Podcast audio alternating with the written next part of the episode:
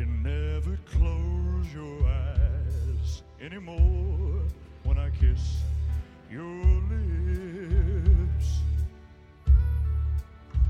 There's no tenderness like before in your fingertips. 欢迎大家收听新的一期粉丝抢先听节目，我们这一期继续聊之前的话题，关于闪光灯和常亮灯之间的转换话题。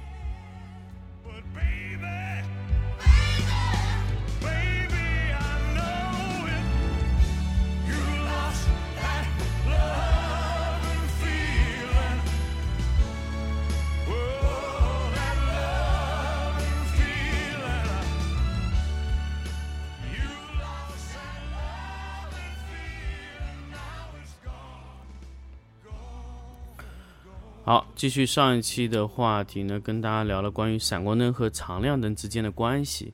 那么常亮灯，我刚才也说了，之前也跟大家去说了，就是，常亮灯有很多很多的好处。那么所见即所得，确实是它一个我们在直观中第一反应说最完美的一个特点啊。那么后面呢？后面它的缺点是什么呢？那它又要改进什么才能达到完全被替代？完全能替代闪光灯的效果呢？当然我预言啊，这个过程是很长的，但是如果我们现在再去转换这个东西的时候，有没有必要呢？其实我一直在想，很多摄影师问我，真的，他首先他碰到这个问题，就是说他想要去转换这个方式，就是说我能不能用常亮灯来把图片和视频都拍掉，然后还能达到那种图片级的布光。你知道大家现在跟我说的这个方式，包括各种的视频主也跟我说，他说老陆，我能不能达到像你图片那样的布光水准，能不能达到那种图片级的布光，然后我视频也能把它捕获进去。所以我在上一期节目跟大家如果讲了那么多，其实我一定要跟大家强调，如果你听这期节目的时候你没有听过上一期，你赶紧把上一期听了，因为上一期我里面说到了非常非常非常非常多的内容，因为关于这个东西的响应度，或者说各种的情况，为什么相机能做到视频机做不到，视频机能做到相机做不到。听上一期节目，上一周的周三我发布的这个内容很重要。好，那么我们回到现在的话题，就是说什么样的情况就是迫切的替代。第一种呢，就是说你现有的拍摄的这个结构，就是对方拍完了视频啊，拍完了图片马上就要拍视频，所以你的图片必须要能用。什么叫能用呢？就是得达到和你原来效果差不多的图片，甚至是和原来一样的图片，这个时候你的转换才有效，甚至是你的图片要拍到比原来你用闪光灯拍的还要好。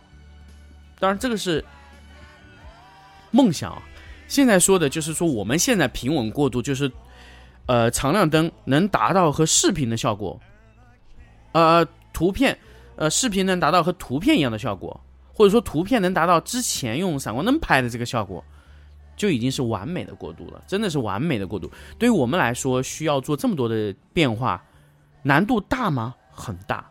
难度小吗？我觉得也不是很大的小啊，就是它有难度，但是并没有想象这么困难，是在我们的看来啊。因为我跟大家强调，就是如果说你之前没有接触过像我们这样的大面积布光的这种学习，你永远是不可能把你的闪光灯转换成常亮灯的。如果你没有进过我的完整的 workshop 的课程，我觉得你在这个环节，我觉得你是完全跟不上来的。为什么呢？因为我们在 workshop 中教的全部是面光打法，那么哪怕你的灯光变了，哪怕今天不用 LED 了，用卤素了，用火把，甚至用各种的光线，或者说甚至电也没有了，火也没有了，只有太阳的情况下，我们还是可以按照我觉得我们还是可以按照我们的布光思路去做的，因为我的东西不和任何附件有关，不和任何产品有关，不和任何光线有关，只和我的思路有关啊。所以我们在做 workshop 的时候也特别注意这一点，就是我教的东西不能过时。这两天我在看一个节目啊，说为什么诺兰他坚持拍摄要用实景，因为实景永远是不会过时的，附件会过时，你今年用的附件和明年用的附件和后年不停的使用新的一些技术去拍的东西会过时，但是真正的原始的那些技术永远都在。其实我教的技术根本就不新潮，根本不是说什么高科技，它根本就是很多年前，100年前、200年前、500年前，甚至1亿年前就存在的东西，是原理啊。这是我跟大家讲的，就说你在我们闪光灯往这个视频端转的时候，完全没有压力。比如说光源转移啊，是反射转移还是直射转移啊？转移之后用切光怎么弄啊？关于转移以后关于塑形怎么操作啊？完全没有任何问题，完全一致，甚至你比那个控制还要方便，因为你所见即所得。 OK， 说完这一点以后呢，我们回过来再来聊一个新的内容，就是说什么呢？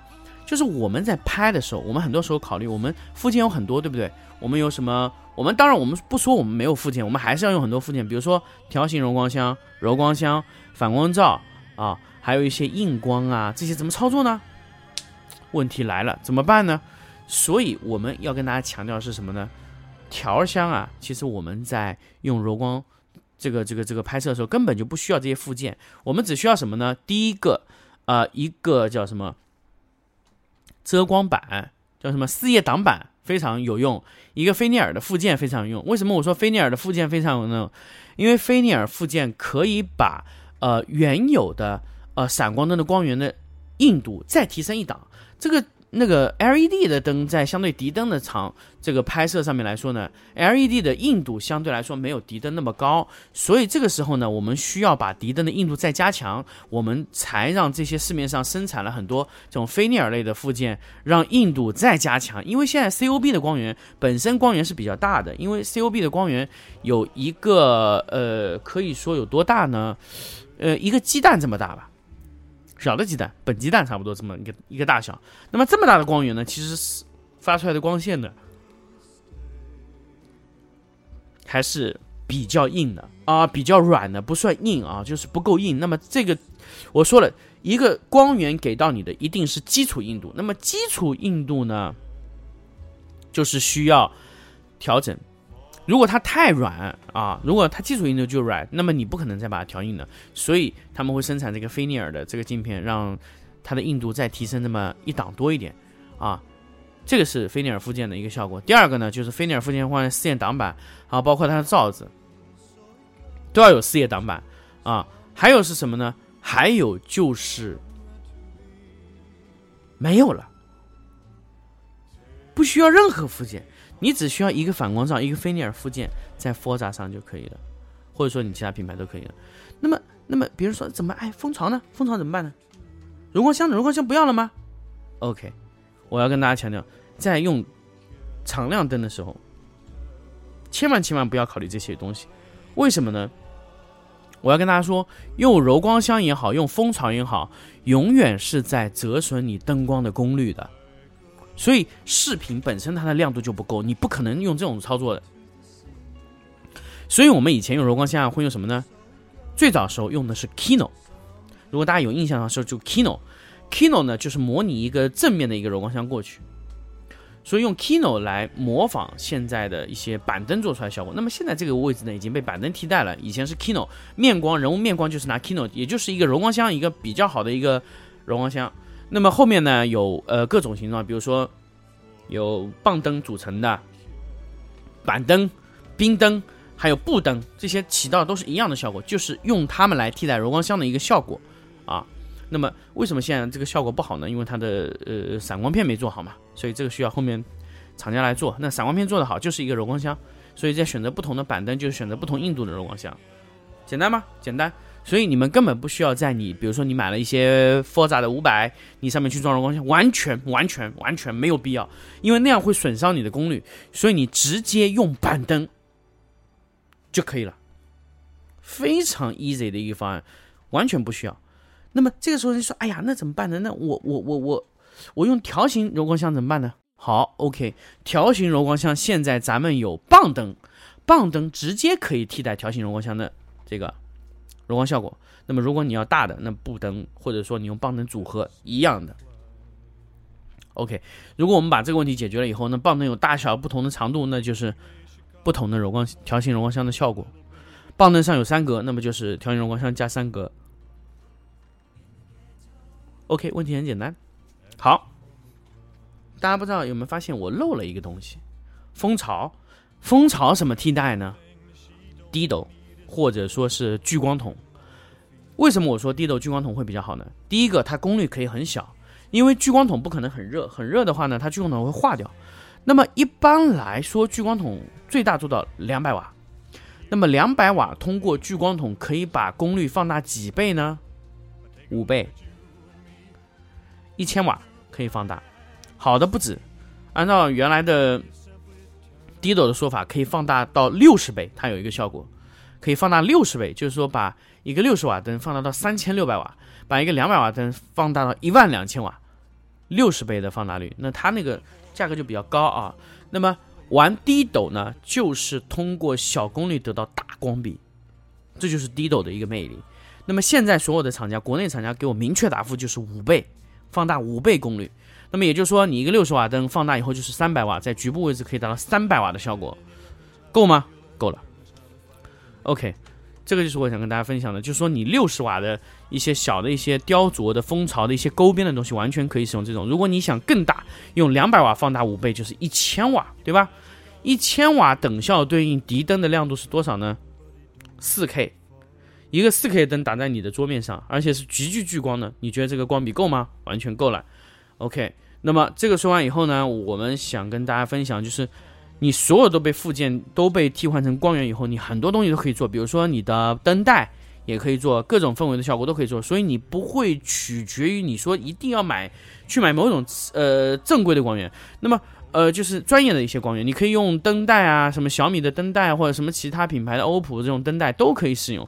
那么那种灯带 RA 会比较低。那么现在常亮光源呢， RA 确实是一个很大的问题，但是我可以跟大家说，如果比较好的光源，比如说蓝光这一类的光源，它可以达到96以上。那么这个是蓝光给到我数据，就是每个灯肯定在96以上。那如果好的可以达到98点几。那么当然它不能保证那些不同批次打出来都有96，那么所以我们其实在日常使用中的这种光源啊，其实 LED 啊，基本上就大概92或者80几。那么所以你在面光上一定要用更好的 RA 的灯光去做，所以你面光会去给到一个 RA 非常好的灯。所以 RA 现在确实是 LED 最大的问题。 RA 和 R1 到 R15， 就我们说叫 TRCI 嘛， TRCI 测量就是 R1 到 R15 的平均值。那么R1 到 R15 呢，其实在蓝光各种爱图仕或者说金贝都在追求这个东西，就是 R1 到 R15 都得非常非常好。所以现在这一点闪光灯是完全碾压式的优势， 98.2 以上，完全超过 98.2， 不可能低于 98.2。 现在旗舰的所有的闪光灯系列都不可能低于 98.2 这个数的。那么金贝好的它能达到99以上，非常好，因为我现在收到几只金贝的 P3 全部是99以上的 RA， 所以这个对于 LED 来说是碾压性的优势。所以96呢有可能拍出来失色啊，所以有时候你如果失色的话，你就必须要用艾瑟丽的 ICC 去做24色卡，那去做 ICC 来去做，或者说做 DSP 文件来做这个映射色彩映射重做嘛。但是我跟大家说，如果说你对色彩要求没有像那么高的，那我觉得可能 LED 也可以替代。但是我们因为有印刷的要求，所以现在可能在 LED 这个替代的环节上可能会出现一些问题，但是我们会去做尝试去测试。那么关于所有的闪光灯去替换这个常亮灯跟闪光灯明显的交接的，就跟大家分享到这里，就2周时间跟大家去全部把这个内容分享完了。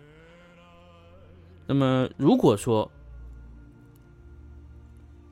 你想了解更多，请在这期节目下留言，我们会在后面的粉丝抢先听节目中啊，不停的给大家在增补这块内容。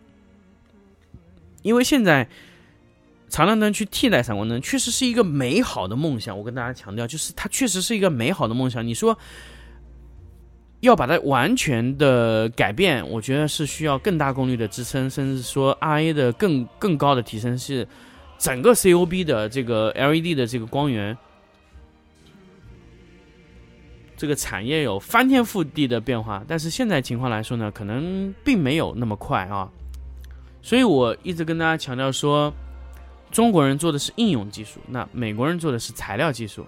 那么我们必须等材料技术成熟了，应用技术才能提升。包括我和金贝的叶总聊的时候也是说，其实我们在用这个现在这个充电电池的时候，总觉得电池不耐用，为什么呢？因为我们用的是锂离子电池，因为锂离子电池呢，它充电它的又大，然后效果又不好，所以完全我们可以把引闪器做得更小，待机时间更长。那么这个呢，就是需要石墨烯电池。那这个还是一个材料的技术嘛？当然，如果我们石墨烯技术前进的更快的时候，我可以跟大家说，我们的闪光灯可以做得更小、更小、更小，因为我们现在主要制约闪光灯的大小的主要的原因还是电池。那如果电池做小呢，电容等比例也可以做小。所以，如果我们把电池的整个大小能做的再小，那么我们可以把灯再缩小 30%， 可以比现有的灯再缩小。所以很多东西都存在于问题在于材料方面。所以 LED 如果在材料技术上没有瞬间的大突破，那么可能在 RA 上面还是这个屌样的。你说要提到98点几以上，我觉得比较困难哈。现在因为材料的原因造成，确实难度很高。好，两期的关于这个闪光灯和常亮灯的转换的这个话题呢，就分享到这里，我们下期再见。